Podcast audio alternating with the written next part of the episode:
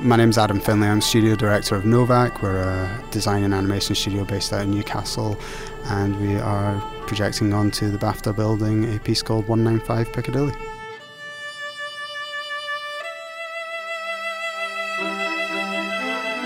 It seems like they're old movie directors. Like I think I've seen Orson Welles in there.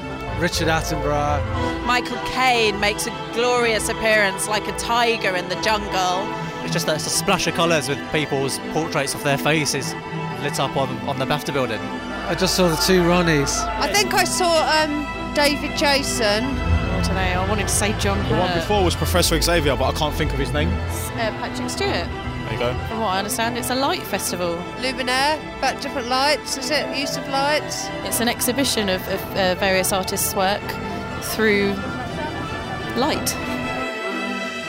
So we're essentially a, a, design and animation studio. We're based in Newcastle upon Tyne, and we do lots of different types of design and animation. Uh, but one of the things that we specialise in is like large formats video. So that includes things like projection mapping onto the facades of buildings and objects and structures.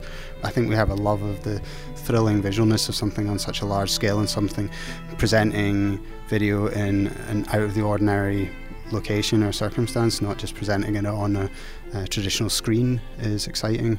I'm Rebecca Polding and I'm the Director of Archive, Heritage and Exhibitions here at BAFTA. BAFTA did its first exhibition in 1948, a little known fact, and showing people things from the film world to open up that sometimes quite secret environment and give people a chance to engage with that content, to learn about it, and really enjoy its many beauties is very much part of our general mission to inspire people and to promote excellence in the arts and find ways of benefiting the public. We were really honoured when Lumiere came to us and said that they'd like 195 Piccadilly to be part of the festival. It's very special to us and we consider it an iconic building and central part of London and it was very nice to have that reflected back to us and they said it was important to the festival. We opened our archives to them. For us this is a great opportunity to talk about who BAFTA really is and to show our true colours. People see the awards ceremonies which are wonderful but they're the tip of the iceberg and we actually work year round with with people in all sorts of different ways, with our learning events and all sorts of training and mentoring opportunities. So we wanted all of that reflected and a chance, as always, to open BAFTA up to more people to get involved with us and to see what we're doing. Getting access to the, the archive was you know really fantastic for us because we were very keen to you know film was going to be a big part of what we want to create. We want to reference film, specifically British film and television as well. And uh, without that access, it would be really, really challenging, I think, to kind of be quite specific in what our references were going to be about. And uh, uh, so it's been indispensable, I think, is how I best describe it. There was an element of wanting to kind of reference our portraiture within it, and some of the best stuff within the archive is is some really amazing portraiture photography in that. So we've selected this broader range of uh, images of directors and actors uh, well, we've got everyone from like Shane Meadows and Mike Leigh, uh, like Ridley Scott, Peter Capaldi features in it. Um, uh, we've got uh, Brenda Blethyn, um, uh, Steve McQueen. You know, we've we've tried to pick out, and there's a, a, a good mixture. And I think hopefully what we've really strived to do is to give a broad range of, of what British film and television is about and sort of celebrating some of the great people involved in the industry and what you know BAFTA kind of supports. The building's original purpose was the um, Royal Institute for Artists in Watercolour Painting. I think I've got that right. My name's Pauline Campbell. I'm the head of facilities for BAFTA. The Royal Institute of Painters in Watercolours were a breakaway group from the Royal Academy because the Royal Academy would always recognise oils above watercolours.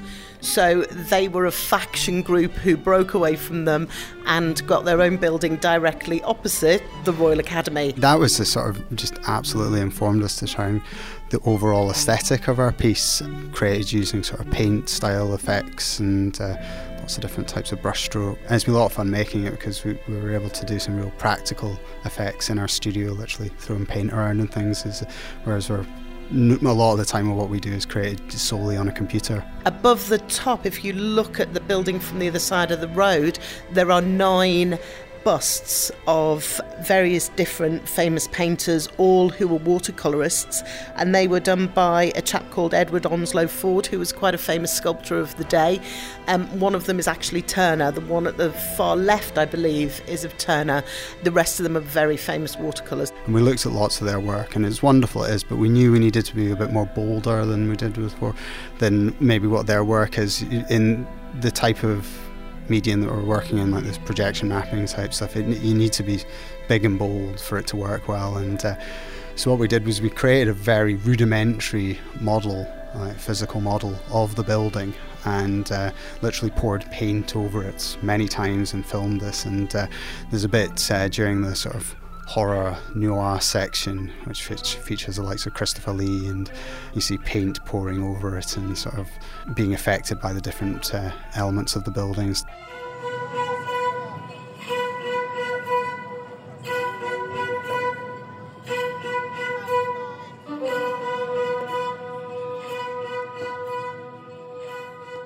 I have to say, I really love the way the music starts. Just that that feeling that something's beginning and you start to understand a little bit about how it's working, you can tell that there's something really powerful going on here. It's not just accidental, it's not just a bit of lift music, and being drawn into that is really fun.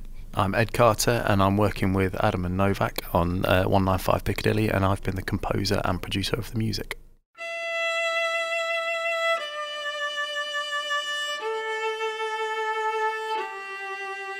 The opening passage of uh, of the piece uh, it starts with um, a single viola line, um, and, and, and the opening section's in a rhythm of ten, which is based on the ten bays of the architecture. So I was considering it to be something where a playhead was moving across the building and seeing the different rhythms that were inherent within the architecture. So over the different floors, there are rhythms where a, there are ten bays, but then there are there are windows that break down those bays into three, so that breaks it down into triplets. So there's a cello line that follows the bays on the first floor, and there's a viola line that follows the pattern on the second floor, and things that. And that's what built up the rhythm. So I wanted to do something that was really specific to the building, really site specific, and something where it felt within the aesthetic of a film score, but I felt that it was something that was very pertinent and very relevant to this building.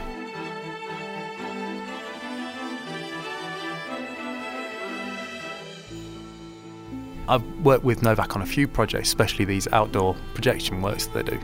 I think that there are so many similarities between the way that architecture and music's developed, and there's quite a lot of people who've written really interesting stuff over the years about the similar approaches that people have taken to them. And I'm really interested in Iannis Xenakis' approach over.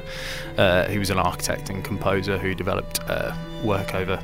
Well, he, he died only a few years ago and was working in a really interesting way, sort of bridging the divide between the two and making mathematical connections between how the two were developed. For me, I, I, think I've always looked at structures in quite a mathematical way or in a compositional way and thought about the rhythms and the, the patterns are inherent within the architecture one of the starting points was to look at the the different award winners for the composers uh, over a period of time and see how the, the style of music had evolved and changed for different genres, and then to compare them with the styles that Novak were trying to represent through the visual and trying to piece them together. And without trying to take any specific composers as a starting point, trying to take uh, my own viewpoint about how best to articulate a certain mood uh, and apply that to the genre that was uh, being presented on screen.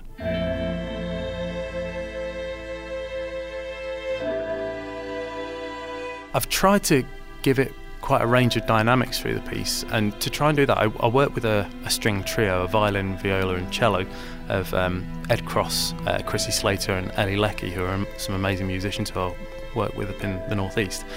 There were lots of layers of their work, and the idea was to create some pieces which were quite felt quite small and intimate and personal, and other pieces that are really layered and trying to get quite a grand and broad sound. And the idea being that if you sort of um, approach different composition styles and listen to the film soundtracks that we all know and love, there are these different moments where some, sometimes they feel like they're in a very small room, that sometimes it's very personal, very close, and other times you feel like it's this kind of wash of sound coming over you.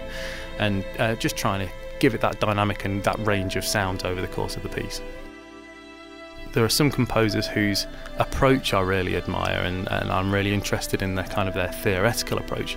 But there are others where it's just the, the aesthetic and the outcome is something that's really exciting and like for Ennio Morricone as a, as a as a film soundtrack maker is someone who's kind of like I think is hugely influential to so many people, but kind of has done so many different sounding soundtracks as well, and something that and, and has got that technique of creating something that can be super personal, but also can have that that immenseness that washes over you.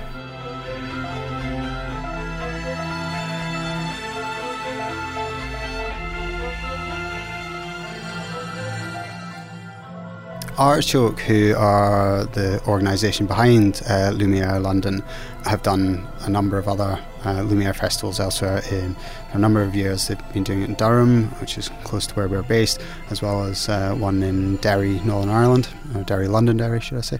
They commissioned us to do a piece in Derry Londonderry in the end of 2013, uh, which we did out there. So we've, we've, this is a sort of continuation of our relationship with uh, them. Um, so this will be our third commission through Artichoke. Yeah, the Lumiere program this year looks really exciting, and I think it's it's exciting because it's spread across such a, a, number of different uh, parts of the city, and there's a there's a really broad range of different light works, and people have approached, I guess, the format of light in really different ways. So I think there'll be a lot of different uh, styles of work for people to enjoy. Obviously, I know the BAFTA archive to a certain extent, and I have my own understanding of the heritage and all the people who've made BAFTA what it is. But seeing someone else come in and do their take starts to tell new stories for you. So when you see different people up against each other, you start to realize different things. So you see an actor and actress who may not have been in the same films, who may not have been in the same room, but Lumiere have brought them together on the walls because they're talking about classic British cinema in a particular way or a genre. So the unexpected unexpected discovery of it all has been really fantastic. I, I think I'd just like them to be to go away kind of excited and enthralled about cinema and British film and television. I think one of the things that I've sort of enjoyed part of making it and um, the process as well as just trying to achieving the aesthetic that we've gone for, which I'm really proud of and I think I think works really well. It's a kind of celebration of of cinema and, and, and film and, and, television, and, and I think that that excites me because it's a medium that I, I have great love for and very passionate about, and hopefully people who see that will that will sort of spark in them as well, and they'll be excited and hopefully you know go away and I don't know watch a lot of great Mike Leigh films or the likes. I suppose one of the things I'd quite like is that if people maybe the project meant that people looked at their built environment in a slightly different way and, and thought about the kind of those natural rhythms and how, how kind of architects instill a sense of rhythm within their work as well. And I think it makes you uh, look at your surroundings in a slightly different way. One of the overall things of the festival is to is to make people look at their environment in a different light. Like, um, pun intended, I suppose, because they're suddenly presented with something on a building that they may see every day or very frequently. And the, the, I think it brings about some level of nostalgia or makes them get excited. I, I, just recall I really when was, some of our earliest projection mapping work back up in the northeast. You know, we were projecting onto this building called Spanish City, which is on the coast just uh, east of Newcastle, and. Uh, there was people that were just like, it was almost as if they were kind of reminded that the building existed. You know, they were so used to seeing it, just thing, and then suddenly they got that. So hopefully people will get that from this one as well.